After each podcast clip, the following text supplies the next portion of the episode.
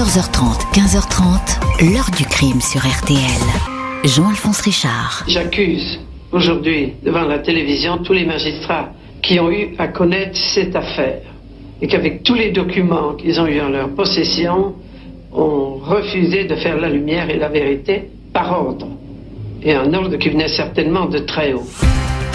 Bonjour, quand une affaire criminelle devient une affaire de famille, puis une affaire d'État, quand un prétendu banal accident de la route à l'été 1964 se change en un épais mystère, voilà bientôt 60 ans que la famille Saint-Aubin se bat pour que le vrai scénario qui entoure les morts du jeune Jean-Claude Saint-Aubin et d'une adolescente soit enfin révélé.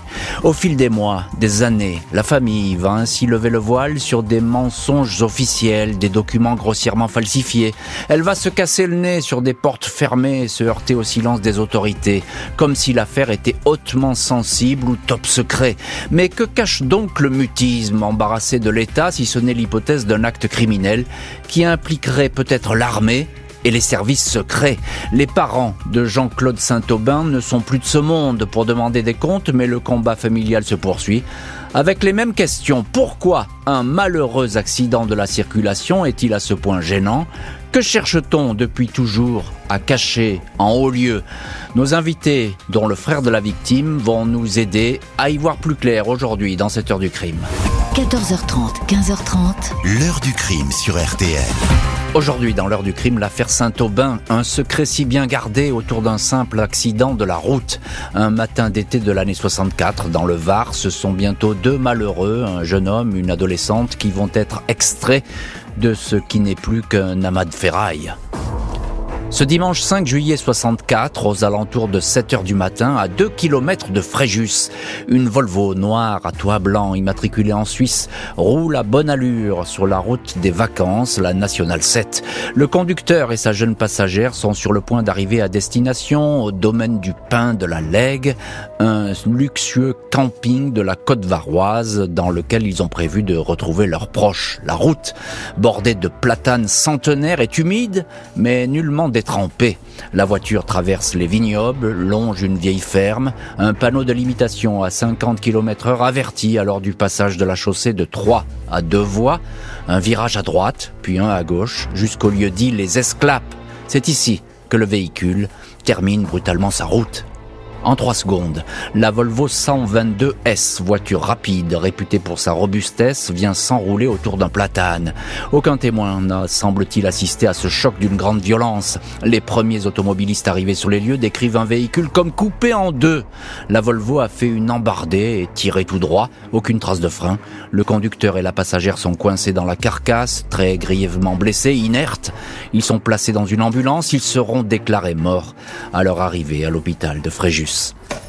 Les gendarmes qui se livrent aux premières constatations ne paraissent pas avoir beaucoup de doutes sur l'origine du drame. Un accident dû à une vitesse excessive sur une route piégeuse. Des automobilistes confirment avoir été doublés par cette voiture qui roulait bien plus vite que les 90 km heure autorisés. Le conducteur, étranger, à la région, ne connaissait sans doute pas ce mauvais virage, qui plus est, le jeune homme qui a roulé une bonne partie de la nuit en provenance de Dijon s'est peut-être assoupi. Et enfin, un dodane franchi à vive allure pu déstabiliser la voiture. Les victimes sont identifiées.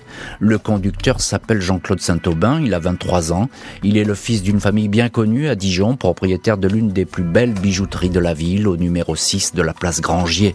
Jean-Claude Saint-Aubin travaille en Suisse, il est agent commercial à Genève pour les automobiles Jaguar. Sa passagère est une amie des Saint-Aubin, invitée chez eux pour les vacances. Elle se nomme Dominique Kaidash, une adolescente de 16 ans, fille d'un pâtissier renommé de Dijon. Les familles sont prévenues de la tragédie.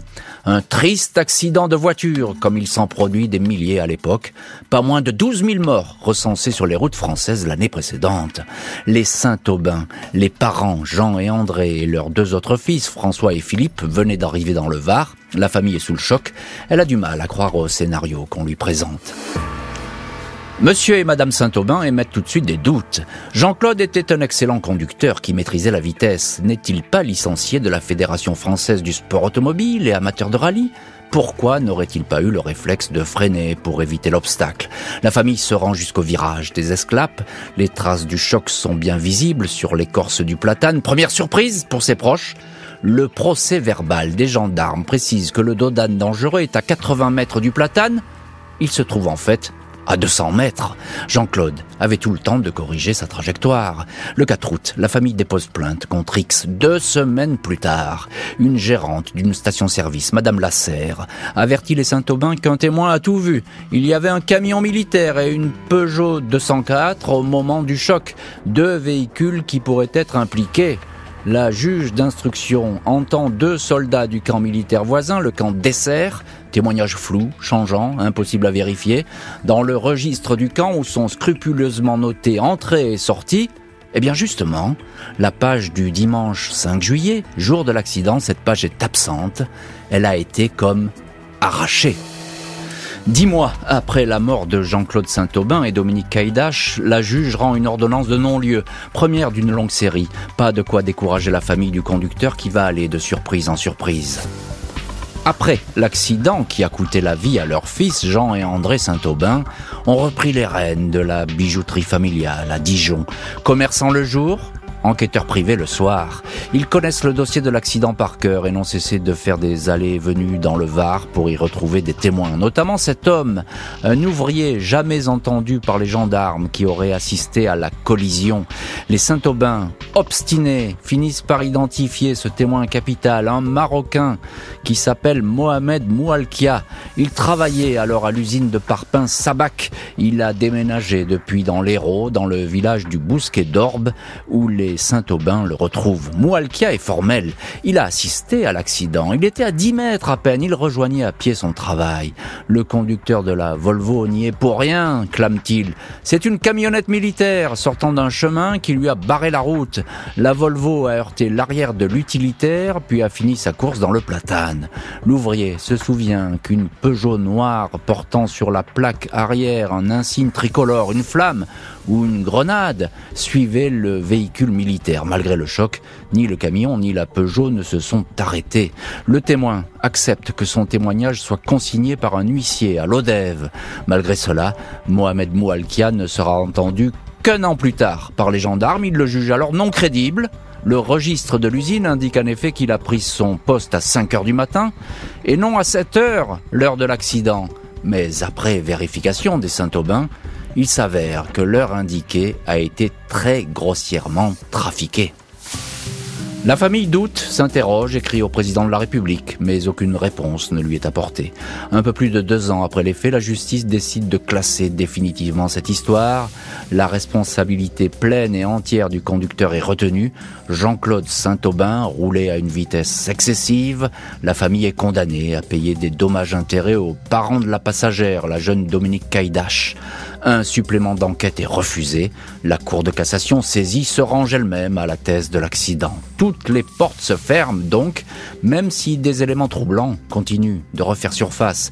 Le 16 juillet 1971, soit sept ans après le drame, les Saint-Aubin reçoivent une note de 4500 francs suisses, signée par monsieur Prelaz, garagiste à Genève, il réclame les frais de gardiennage pour la Volvo accidentée, déposée chez lui depuis 1966. Les parents de Jean-Claude vacillent. Les douanes leur avaient dit que la voiture avait été détruite un an après l'accident. Un procès verbal officiel signé par deux fonctionnaires l'atteste. Pourquoi donc avoir inventé une telle histoire? L'enquête en solitaire des Saint-Aubin va ainsi les conduire sur la piste d'un accident moins involontaire qu'il n'y paraît. Leur fils aurait pu être l'objet d'une méprise. Il apparaît qu'en cette année 1964, un avocat français, maître Jean Méningo, possédait la même Volvo bicolore noire à toit blanc, également immatriculée en Suisse dans le canton de Genève. Maître Méningo était alors considéré comme un proche de l'OAS, l'organisation de l'armée secrète anti-gaulliste et partisane de l'Algérie française. Ce militant devait emprunter ce jour-là cette même Nationale 7 pour se rendre sur la côte varoise. Est-ce l'avocat que le camion militaire devait envoyer dans le décor? Un attentat qui se serait trompé de cible, une hypothèse qui n'est pas exclue par les parents de Jean-Claude. Ils vont ainsi continuer à faire le siège des tribunaux, des ministères, tellement remuants qu'un juge de Draguignan, M. Gauze, finira par les déclarer irresponsables. 17 ans après l'accident, la famille va enfin voir son combat récompensé. Après bien des refus, les militaires vont reconnaître du bout des lèvres leur présence dans le virage fatal des esclaves. 1981, Jean et André Saint-Aubin sollicitent une énième fois le ministère de la Justice pour qu'une enquête digne de ce nom soit diligentée. Le tout nouveau président François Mitterrand s'était indigné quelques années auparavant du sort réservé aux Saint-Aubin, ces déboutés qui errent de tribunal en tribunal, écrivait-il, ajoutant « La justice n'est pas curieuse. La vérité a-t-elle besoin de tant mentir pour être vraie ?» Le nouveau garde des Sceaux, Robert Badinter, confie au magistrat Hubert Dujardin le soin d'examiner le dossier, lequel découvre avec stupeur que ce dossier a disparu, perdu, lui répond-on. Il va falloir donc retrouver toutes les pièces manquantes. 7 juillet 83, une reconstitution de l'accident est organisée dans le virage des Esclapes. Le témoin Mohamed Moualkia est présent. Il confirme la présence d'un camion de l'armée. C'est sa dernière apparition publique. L'année suivante, on le découvre mort asphyxié dans sa chambre. La veille d'une émission télé où il allait témoigner, une cigarette aurait mis le feu à son lit, mais Moualkia ne fumait pas.